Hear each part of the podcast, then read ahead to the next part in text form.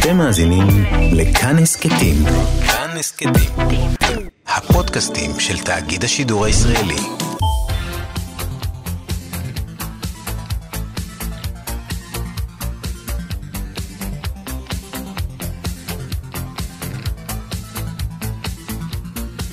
חלון גאווה עם איציק יושע.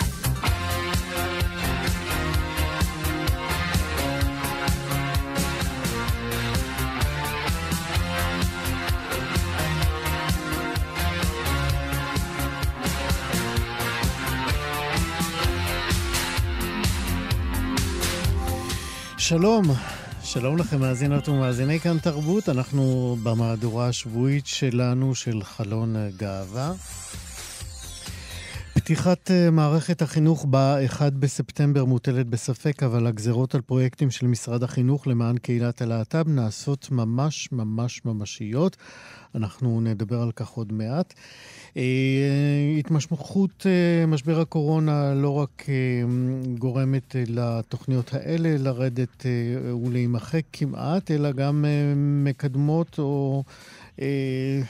בוא נאמר, מגבירות את המצוקות בקרב מגזרים שונים בתוך הקהילה. אנחנו נדבר על כך עם הפסיכולוג אילן טבק אבירם. לא פחות מ5 סרטים שעניינם להט"בי, בעצם 6, 1 ישראלי, יוקרנו במסגרת פסטיבל דוק-אביב הקרוב. נדבר עליהם. ובתחילת החודש, בתחילת החודש הבא זה הדוק-אביב. ספר נעורים הוא ענייננו הרביעי כאן בתוכנית היום, ספר נעורים להט"בי, וויל גרייסון שיוצא בתרגום לעברית, כל אלה ועוד יחד עם מוסיקה עד לשעה 4. בצוות התוכנית היום כרגיל ליאור סורוקה, עורך משנה ומפיק התוכנית, רועי קנטן הוא טכנאי השידור, אני איציק יושע.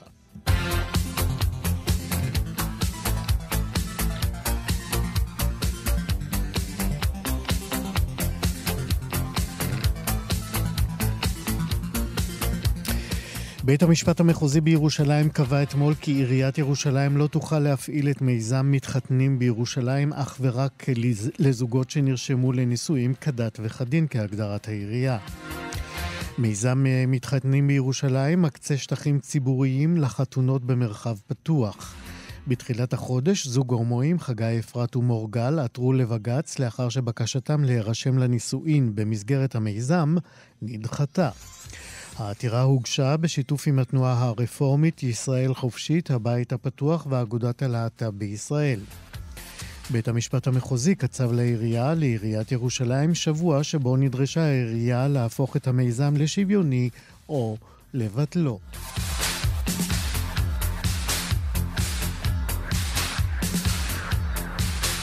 הלילה שוב הפעם מתקבל דיווח על הצתת דגלי גאווה ברמת גן. תושב קריית אונו הסמוכה בן 18 נעצר בחשד להצתה. לא היו נפגעים בנפש אך נגרם נזק לרכוש. מהמשטרה נמסר כי החשוד ניסה להימלט ונעצר בתום מרדף ומעצרו הוארך עד מחר. ראש עיריית רמת גן, כרמל שאמה הכהן, הגיב היום בחומרה על ההתנכלויות החוזרות לקהילת הלהט"ב ואמר אין כמעט הבדל בין שריפת דגלי ישראל בטהרן לבין שריפת דגלי הלהט"בים ברמת גן. כך כרמל שאמה הכהן, ראש עיריית רמת גן. הוא הוסיף ואמר כי שתי הפעולות מונעות משנאת חינם, פחדים מיותרים ובורות. ההבדל היחידי שבטהרן מריעים לשריפת הדגלים וברמת גן בזים לכך ומגיבים בנחישות.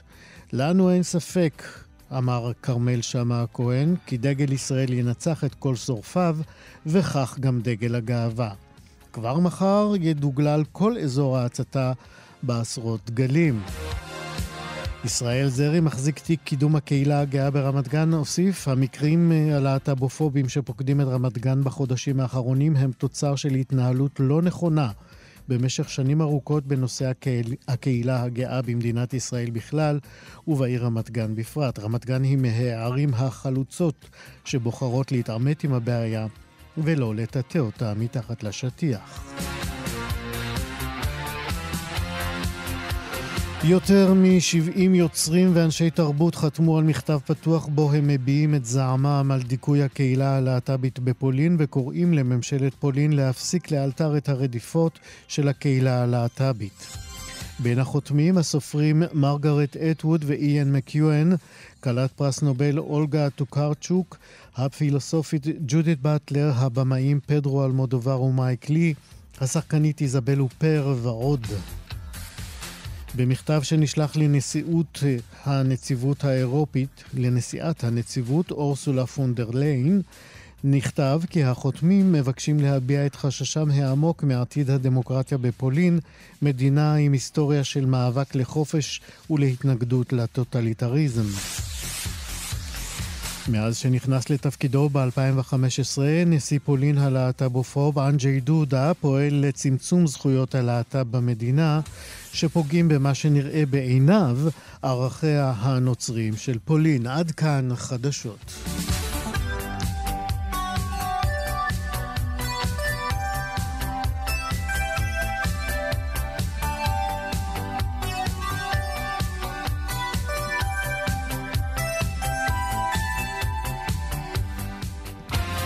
חלון גאווה.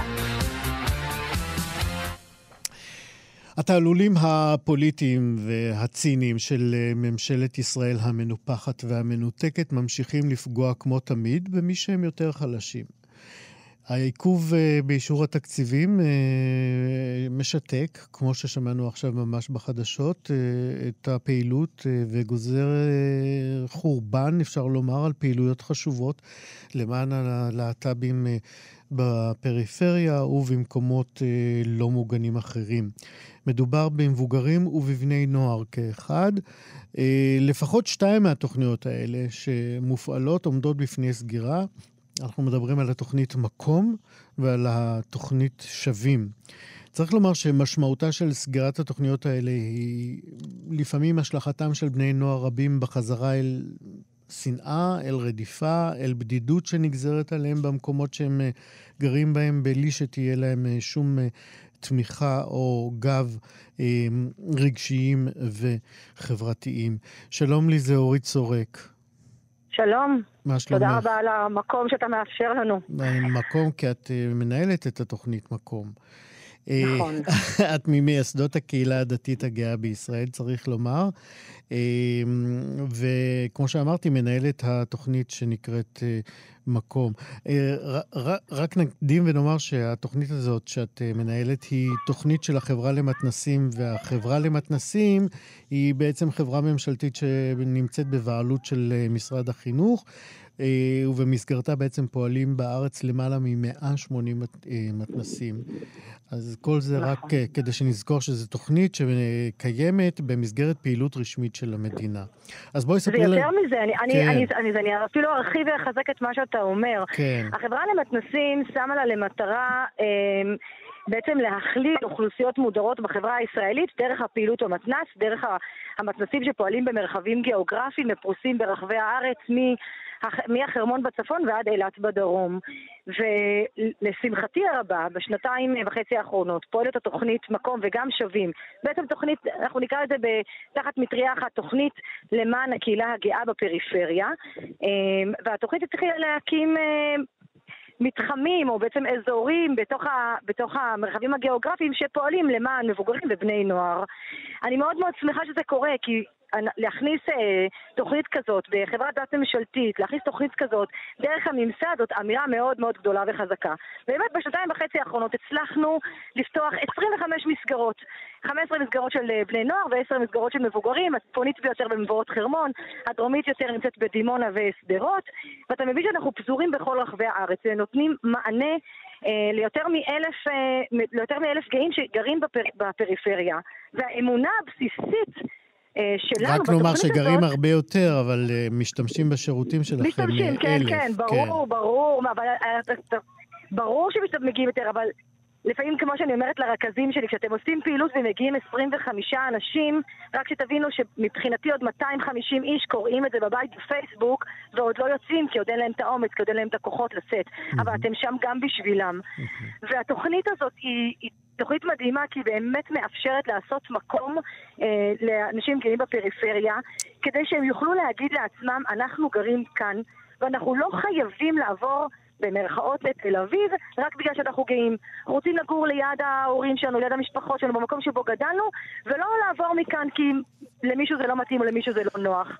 ואני יכולה להגיד לך שבשנתיים וחצי האחרונות, אני שומעת יותר ויותר אנשים שאומרים, איזה כיף לי, אני לא לבד כאן, אני לא לבד בעפולה, אני לא לבד במבואות חרמון, אני לא לבד בנתניה, אני לא לבד בשדרות. יש עוד אנשים כמוני, והם חיים פה בפריפריה של מדינת ישראל. ומבחינתי זאת אמירה מאוד מאוד חשובה, שהולכת להיגדע. ב-31 באוגוסט... אז אנחנו נגיע, אזורית, אנחנו נגיע לזה. אני בכל זאת רוצה לשאול קצת יותר על ה...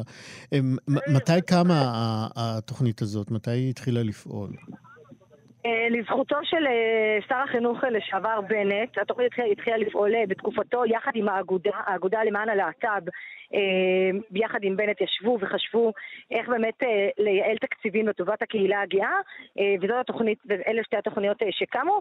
השילוב היה עם החברה למתנסים, כמו שאמרת, שהיא חברת בת ממשלתית, בעצם זרוע הביצוע של משרד החינוך, ובנט והאגודה סיכמו שזאת היא התוכנית, ושנתיים וחצי היא פועלת.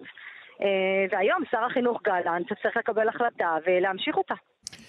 והנה אנחנו מדברים היום כי בעצם יש סכנה סגירה בעצם על התוכנית הזאת בגלל היעדר תקציב, ומן הסתם היעדר התקציב שמגיע לתוכנית הזאת.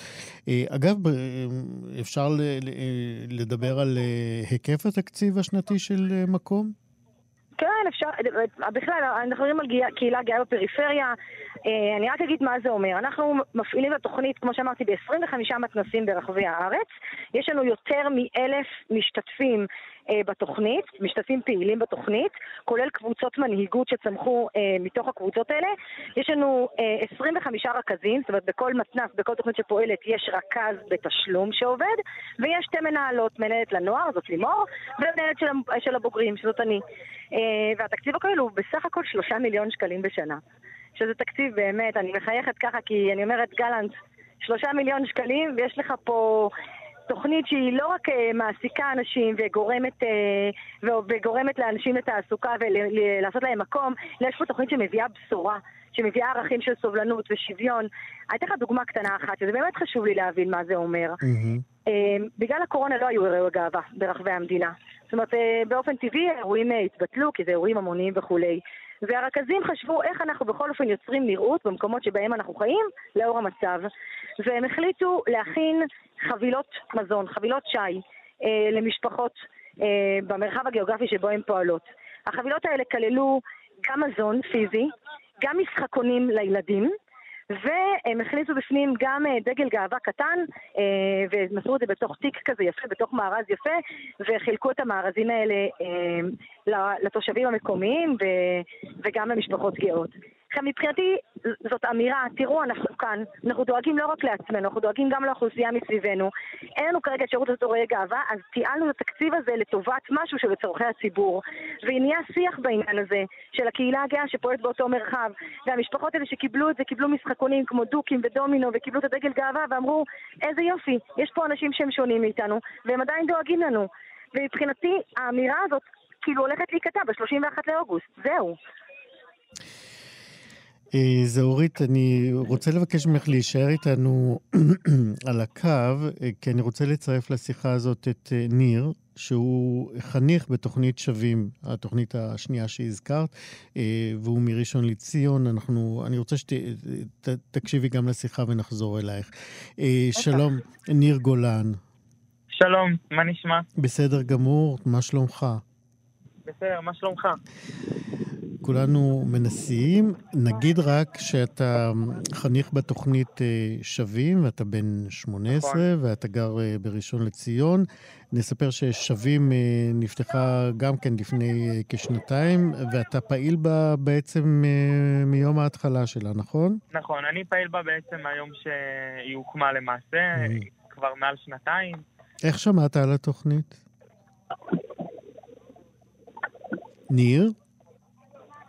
ניר גולן, שומע אותנו? לא, הנה, אני חושב שומע אתכם. אוקיי. תנסה גם למקם את עצמך במקום פחות רועש, כי יש רעשים ברקע אצלך. אני שאלתי אותך, איך שמעת על התוכנית שווים? איך ידעת שהיא קיימת? אז קודם כל, אני באופן אישי פעיל מאוד באינסטגרם ובפייסבוק, ופתאום ראיתי מודעה על תוכנית שלמעשה בדיוק עונה על הצרכים שלי. תוכנית שהיא של נוער לטאב, שמקנה לו בית חם, וגם בעצם עוזרת להגביר תודעה לטאבית. באיזה אופן אתם עושים את זה? קודם כל אנחנו נפגשים כמעט מדי שבוע, לפני הקורונה זה היה מדי שבוע, עכשיו העניינים קצת הסתפחו, אבל כעיקרון אנחנו נפגשים מדי שבוע, ואנחנו חושבים איך אפשר לשפר את העיר שלנו, איך אפשר להפוך אותה למקום שהוא הרבה יותר טוב ללהטבי וללהטב ככלל, שזה במובן של הגברת מודעות, הפחתת סטריאוטיפים. איזה פעילויות ופעולות אתם עושים כדי לגרום לאנשים לשנות עמדה כלפי הקהילה הלהטבית? למעשה אנחנו בעצם עושים כל מיני פעולות שהן מגוונות. למעשה אנחנו נפגשים וחושבים בעצם על כל מיני פעולות, לדוגמה ערב שהוא ערב דרג, סתם לדוגמה, שזה משהו שאלינו לא מזמן, וזה כבר הערב דרג השלישי שביצענו, שזה מקום לתת לילדים שאוהבים את האמנות הזאת באמת לפרוח ולהגשים את עצמם. כן. וגם ילד שהוא בתוך הארון והוא מגיע למעשה לערב כזה כי חברים שלו קראו לו, והוא רואה שלמעשה זה לא דבר שהוא מופרך, הוא רואה שיש מקום שהם דומים לו, שהוא למעשה הוא לא לבד. זה אני חושב שזאת המהות של התוכנית הזאת. תגיד, מאז שאתה התחלת לפעול במסגרת שווים, אתה מרגיש שמשהו טוב קרה לך בחיים? חד משמעית, בגלל שהתוכנית הזאת, לא רק שהיא, תראה, זה למעשה ניצחון של שני צדדים. זה גם מקנה לי, סוג של אושר פנימי וחברים ואנשים שיש לי איתם למעשה תחומי עניין משותפים, אז זה גם מקנה לי של יתרונות, וזה גם מקנה לעיר שלי, לעיר שלנו, שאנחנו רוצים כן בסופו של דבר להטמיע פה את המושג הזה שנקרא להט"ב. אנחנו כן רוצים להרחיב את התודעה. מה תעשה עם מסגרות שווים? אני מאוד מקווה שלא נגיע לשם, כי התוכנית הזאת באמת למעשה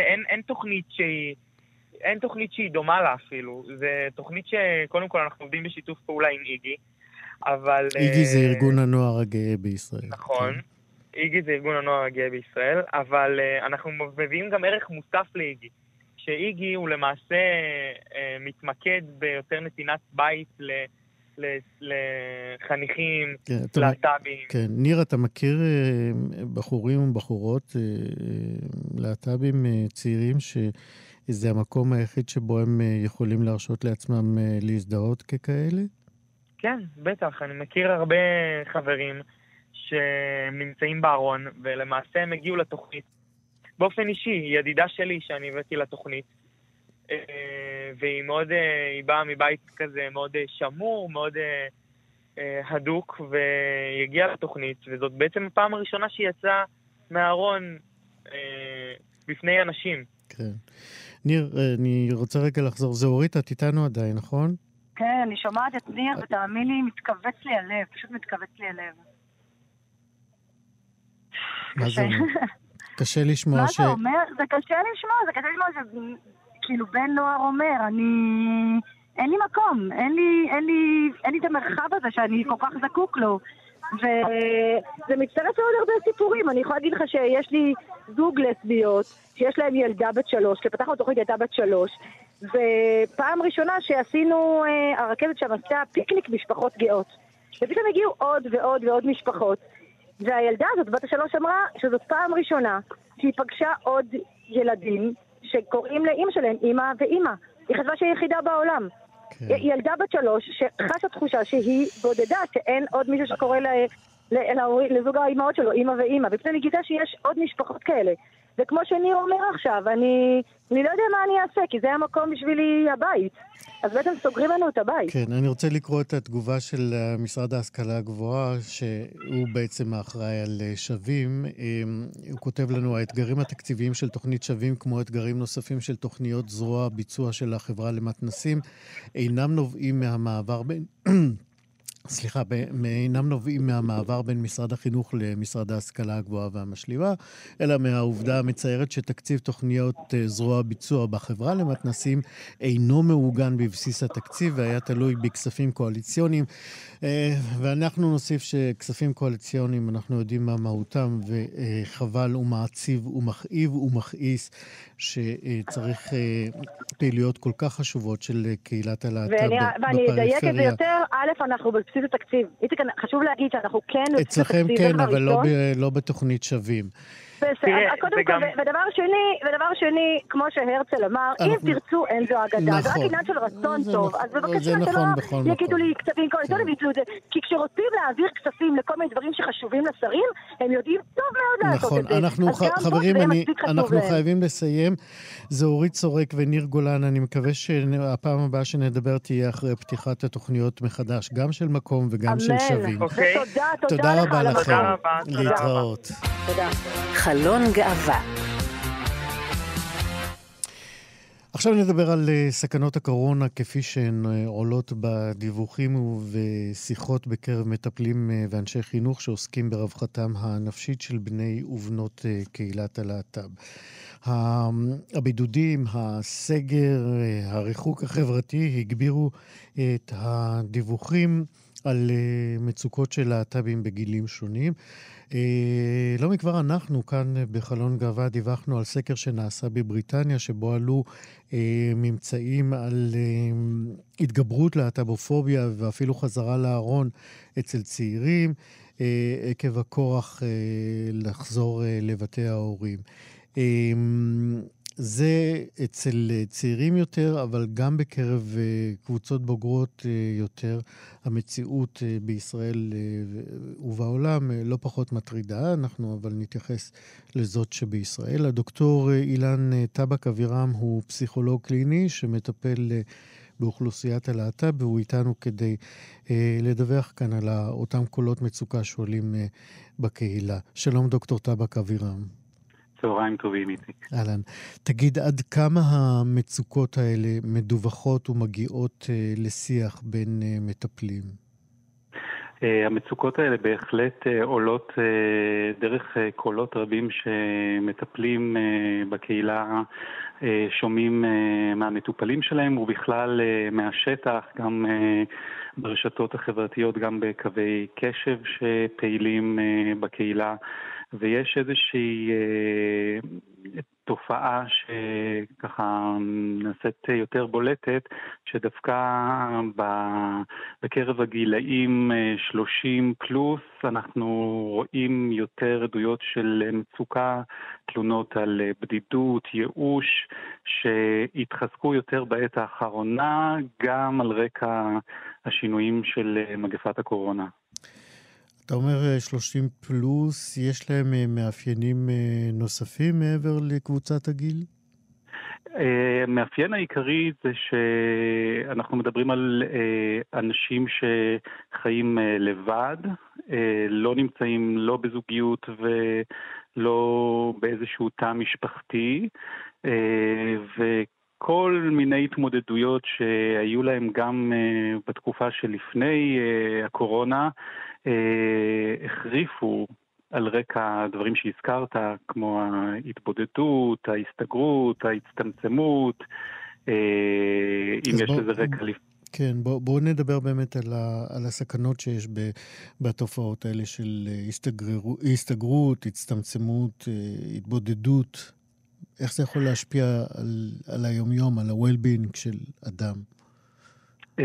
הסכנה, קודם כל, הצטמצמות והסתגרות מובילה מהר מאוד גם להימנעות כללית ממגע עם העולם החיצון, וכשאדם בתהליך כזה של הימנעות מאינטראקציות עם הסביבה, אז אנחנו גם מדברים על עלייה במחשבות הדיכאוניות, מחשבות ככה קיומיות קשות ואפילו מחשבות אובדניות מצד אחד, ומצד שני בגלל הירידה באינטראקציה עם הסביבה יש לנו פחות יכולת של קרובים, חברים, בני משפחה, להיות ערניים, קשובים ואמפתיים לאותם אנשים. זאת אומרת, הם חווים איזה מין מעגל שלילי שבו מצד אחד הם נעשים יותר רוגזניים, אפילו תוקפניים ושליליים,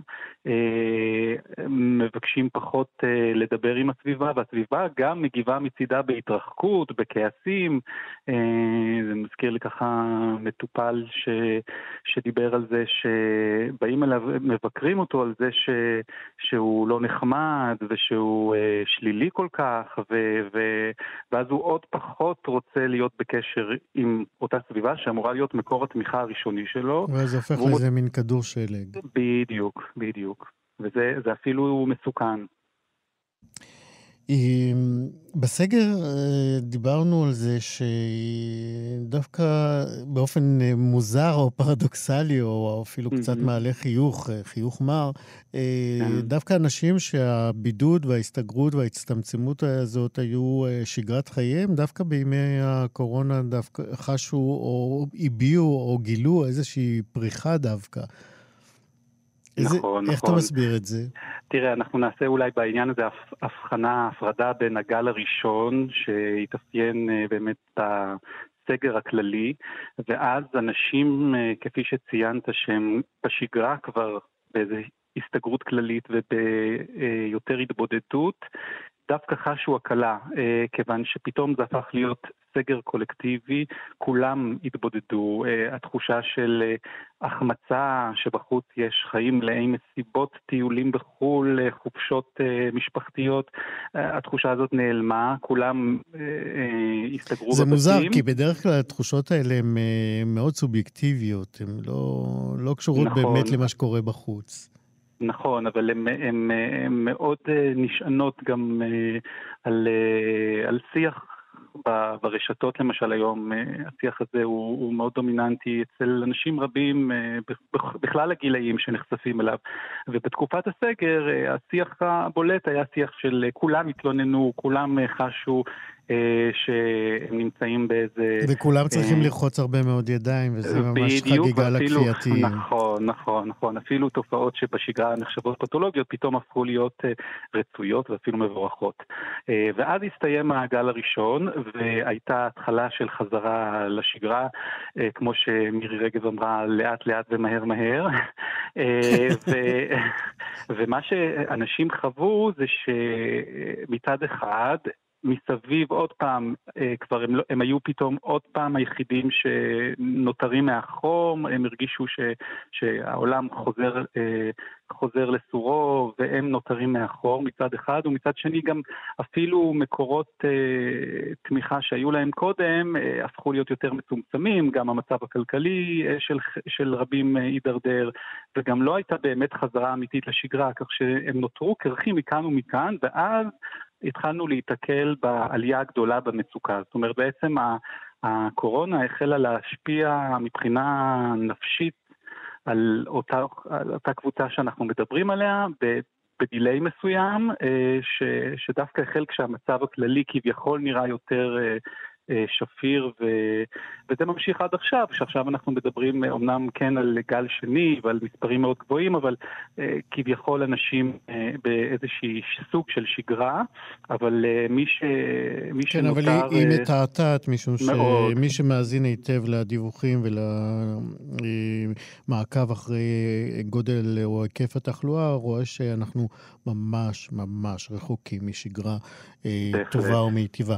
אני רוצה שנדבר קצת על עוד קבוצה, על הלהט"בים המבוגרים יותר בגיל השלישי. יש לכם דיווחים גם על מצוקות שפוקדות אותם, מה מאפיין אותם, באיזה היקפים, מה יש בהם במצוקות האלה? ואם יש מענים שאנחנו יכולים בדיוק, לדבר זהו. עליהם. תראה, קודם כל אין עדיין, בוודאי שלא בארץ, איזשהו תיעוד מחקרי או מאוד מסודר מה הקבוצה הזאת חובה, ובכלל עדיין הדיווחים נשענים בעיקר על סוג של תצפיות קליניות ודיווחים קליניים ממטפלים בשטח. אבל ברור שקבוצת הגיל השלישי בכלל ובפרט מקהילת הלהט"ב, שגם כבר בשגרה הקודמת או במצב שטרום הקורונה סבלה מתופעות שונות של בדידות, של תחושה של גילנות בתוך הקהילה, והייתה כן גם חסרה במסגרות של תמיכה שהן קיימות אבל הן מצומצמות יחסית, וגם הן מצומצמות גם כי זה מין ביצה ותרנגולת, גם הפנייה אליהן היא אולי לא רחבה כמו אל מסגרות תמיכה של צעירים דוגמת איגי וכו'.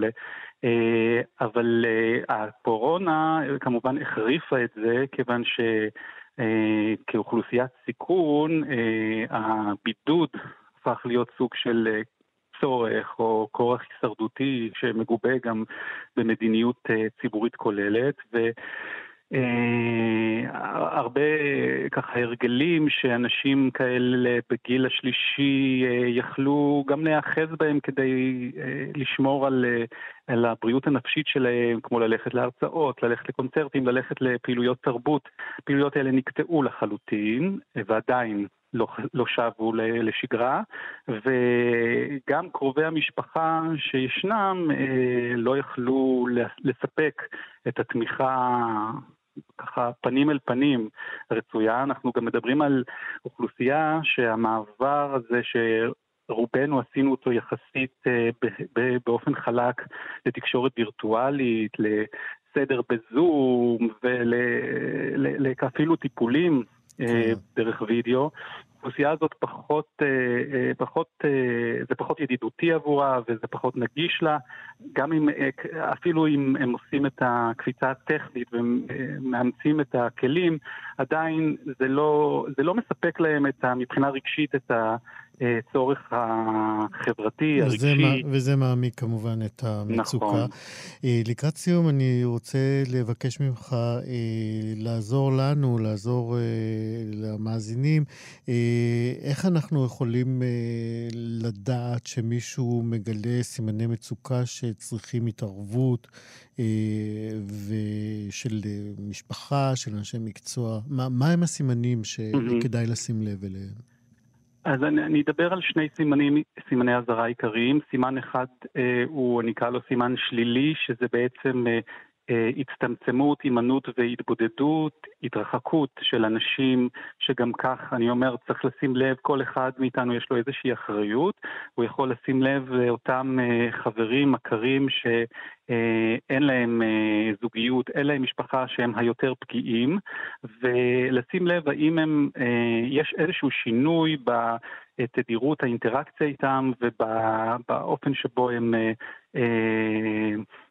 מתקשרים לעומת העבר, ואם יש איזשהו שינוי זה כמובן איזושהי נורת אזהרה, וכמובן גם להיות יותר קשובים לתכנים כשמדברים איתם, אם עולים תכנים של ייאוש, של אובדן תקווה, כמובן לא פעם יש גם אנשים במצב מצוקה משדרים אמירות אובדניות ברורות, ומצבים כאלה מאוד ידוע לנו שההתערבות של אנשים מוכרים מהסביבה הטבעית יש לה אפקטיביות רבה בהפגת המצוקה, אפילו אם היא כרגע רק זמנית, וזה הדבר הכי חשוב. זאת אומרת, אם כל אחד ישים לב לחוק שמסביבו, יש לנו סיכוי שאנחנו נמנע חלילה את המקרה האובדני הבא. אז שימו לב לכל סימני המצוקה האלה. דיברת גם על אנשים שנעלמים פתאום ומפחיתים פעילות גם ברשתות, גם פיזית, מסננים שיחות, כדאי לשים לב לתופעות האלה כדי שנוכל להיות להם לעזר. הדוקטור אילן טבק אבירם, תודה רבה מאוד על השיחה הזאת. תודה לך. להתראות. להתראות. חלון גאווה. וויל גרייסון הוא שם הספר, זה לא מקרה שאני אומר את זה פעמיים, הוא שם הספר ששני גיבוריו נושאים את השם וויל גרייסון. אחד מהם הוא נער סטרייט, חתיך, במידה, חביב הבנות, שהחבר הכי טוב שלו הוא הומו גדל מידות, הוא שמו באופן מצחיק, טייני קופר.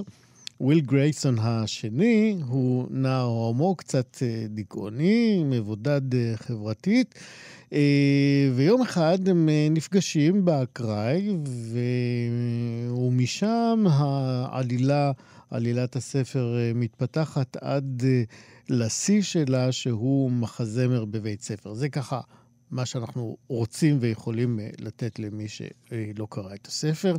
את הספר הזה כתבו שניים יחד, סופר הומו וסופר סטרייט, דיוויד לויטן וג'ון גרין. לויטן כתב את וויל גרייסון ההומו, וגרין את וויל גרייסון הסטרייט, ואת הספר תרגם תומר בן אהרון, והוא יצא בהוצאת הכורסה של הוצאת מודן, ואנחנו אומרים עכשיו שלום לחמותה לוין. שלום. את עורכת הספר. עורכת התרגום, כן. עורכת התרגום. אז מי הם בעצם שני וויל גרייסון? טוב, כמו שתיארת מצוין, שניהם בעצם נערים. שניהם נערים אמריקאים מאוד מאוד רגילים. אבל כשאנחנו אומרים רגילים, צריך להבין שהכוונה היא לרגילים במונחים של ספרות נוער עכשווית. זאת אומרת ששניהם מדוכאים במידה, אחד קצת יותר. שניהם קצת שונאים את החיים שלהם, אחד מהם מפחד להביע רגש, והשני מפחד לחשוף את חייו.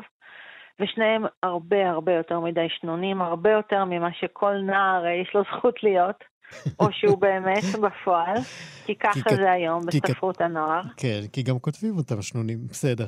נכון, נכון, בדיוק.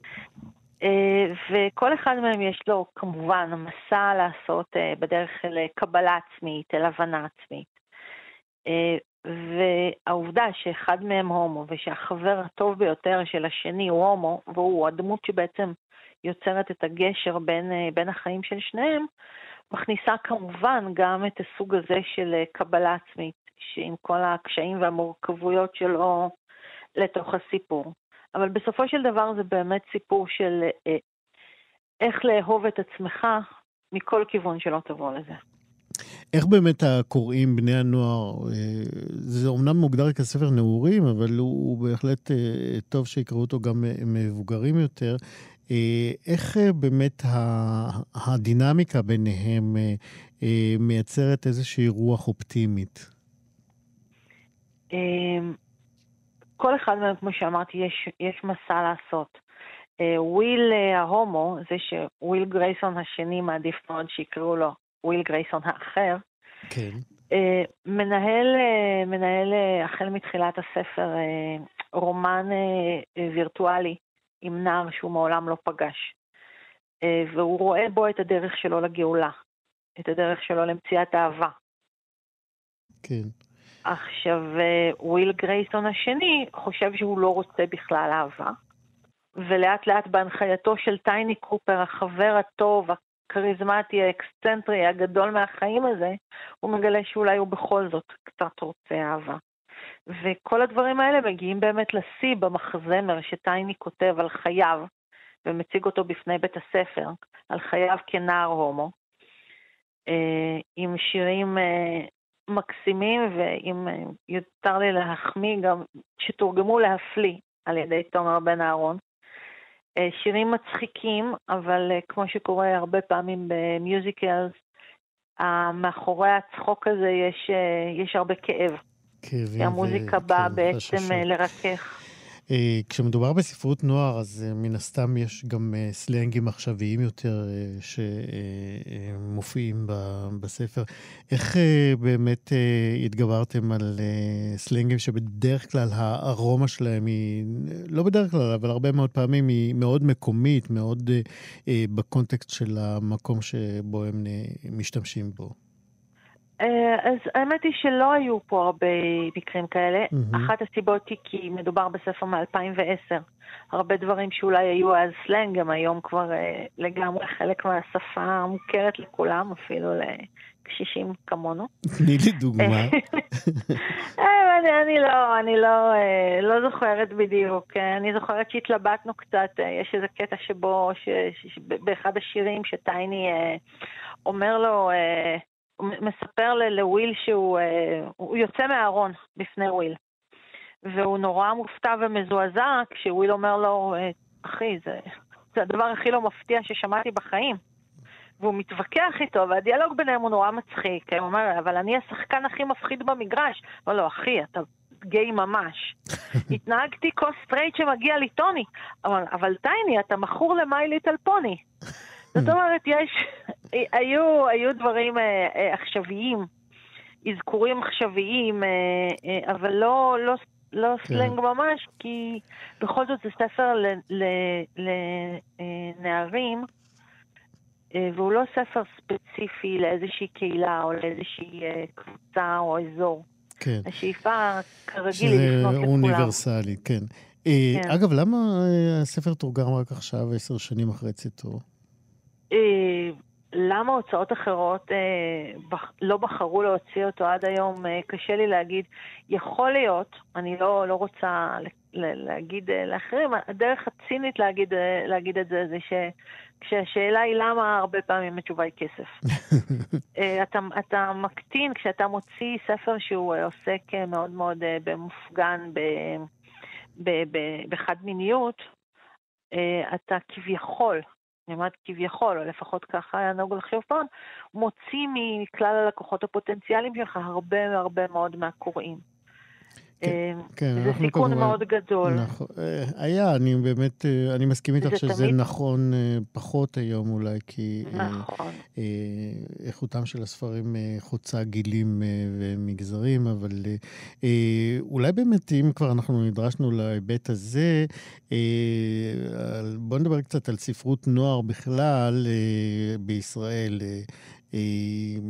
ספרות ילדים להט"בית אנחנו יודעים מאוד מאוד פורחת בשנים האחרונות, ספרות למבוגרים, גם מקור וגם תרגום יש הרבה, לא מעט, ככל שמתרגמים, אבל ספרות נוער יש ממש ממש מעט. איך את מסבירה את זה? כי זה לא אותו דבר.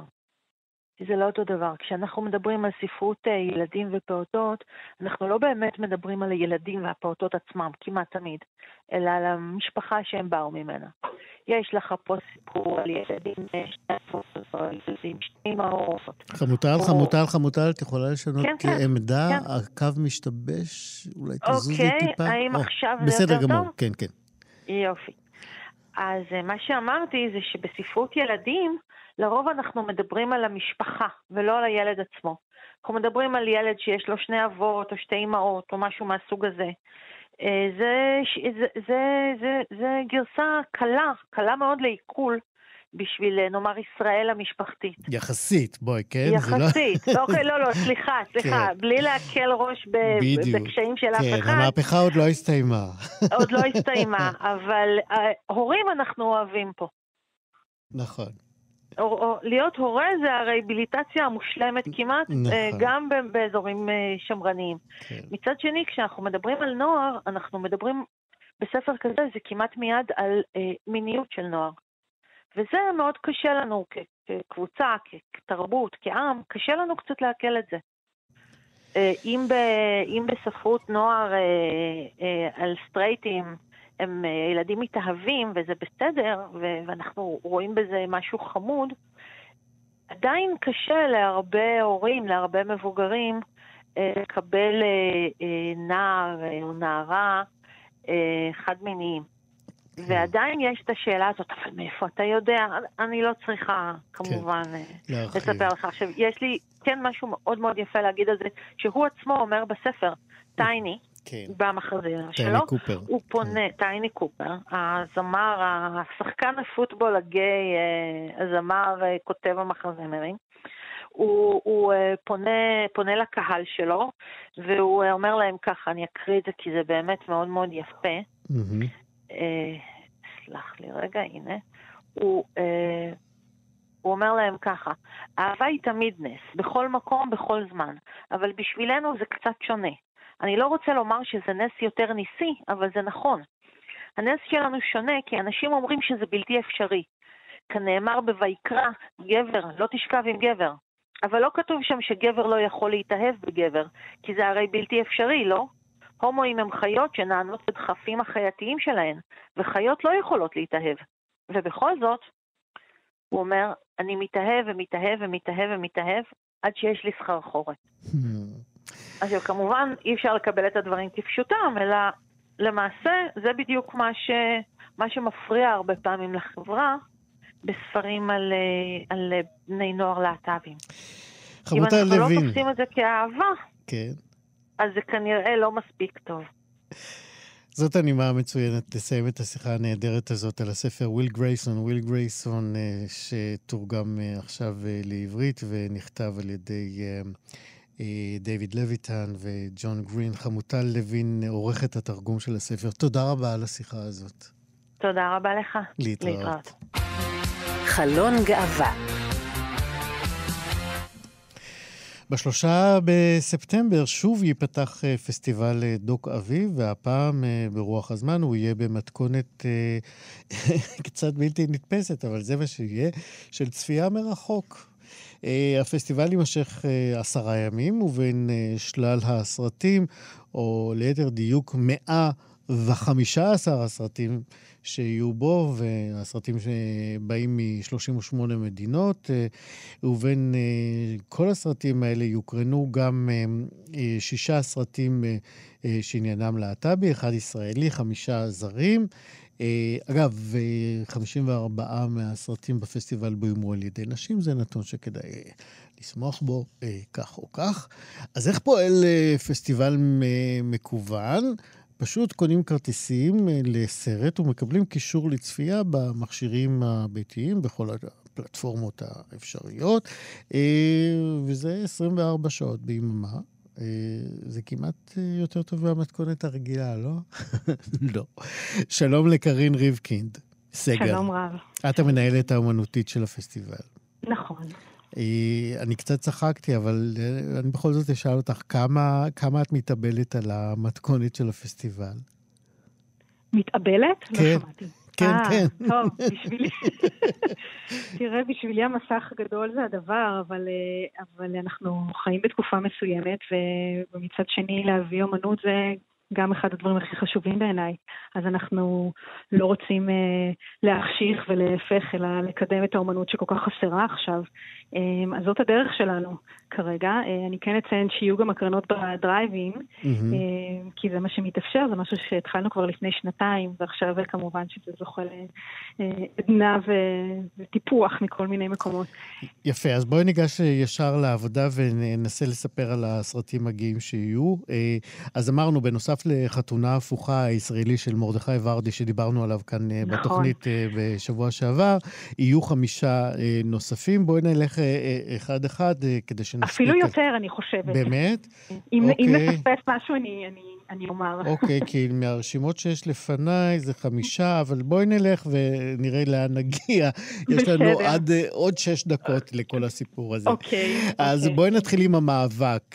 רק נגיד שהוא ישודר בהמשך גם ב-Yes Doco. כן, מה את יכולה לספר לנו על הסרט הזה? המאבק הוא בעצם סרט מתייחס לפקידים, בעצם, זאת אומרת, עוקבים אחרי עורכי הדין שמובילים קרבות מתוך המון המון עתירות שצצו בעקבות כל מיני חוקים הזויים והומופובים של טראמפ.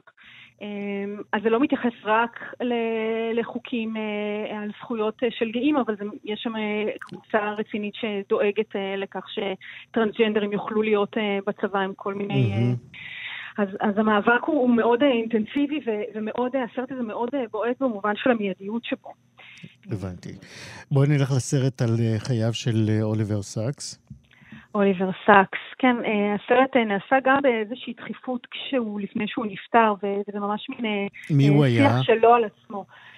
הוא היה נורולוג, הוא היה סופר, ואנחנו בעצם לומדים עליו ועל הדברים שהובילו אותו מהרגע שהוא סיים את הלימודים שלו באוקספורד להיות מה שהוא. אנשים מכירים אותו מהסרט, אני מניחה, התעוררות, שהיה עם רובין וויליאמס ורוברט דה נירו, אבל מעבר לזה הוא עשה המון דברים אחרים. אוקיי, רק נאמר שגם הוא ישודר בהמשך ב-YES דוקו. הסרט הבא להט"בי הוא נולדו להיות, סרט מארצות הברית. נכון, נולדו להיות בעצם עוקב כמין סוג של סינמה וריטה אחרי מחלקה בבית חולים בניו יורק, אני חושבת שזה מאונט סיני, כבר שאני לא טועה, עם רופא שהוא בעצם...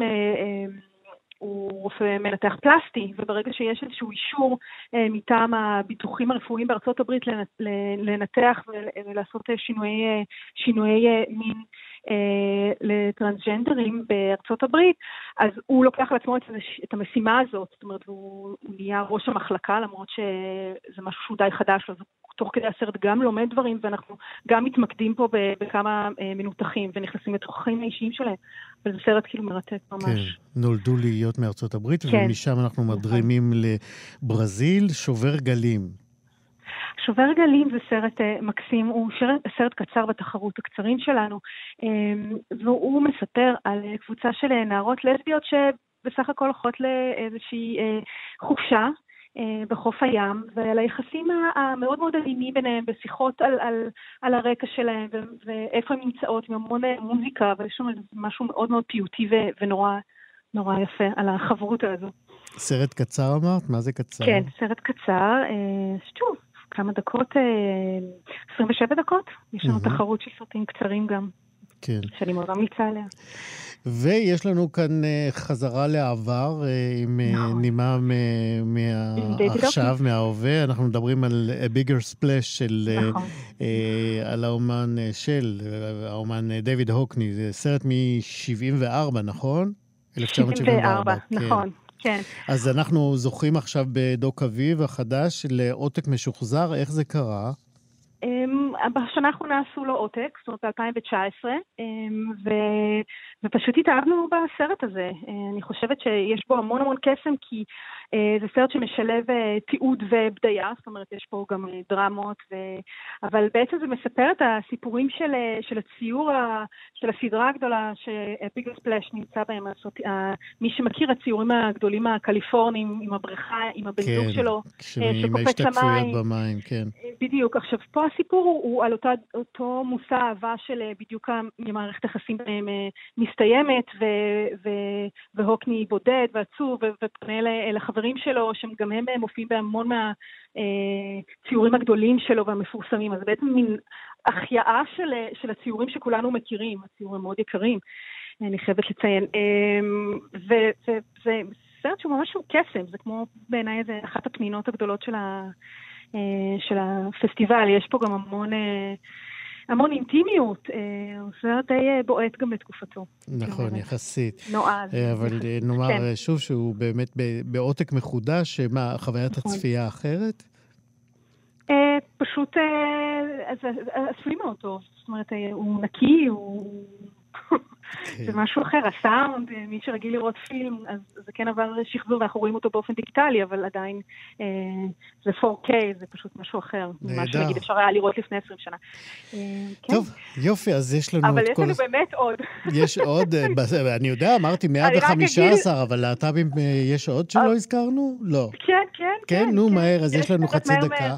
סרט שזכה בפרס הטדי האחרון בברלינאלה, שנקרא אם זו אהבה, שזה בעצם מבוסס על יצירת מחול של... זהו, ופה אנחנו נעצור, כי אנחנו הגענו לסיום התוכנית. קרין ריבקין סגל, מנהלת האמנותית של...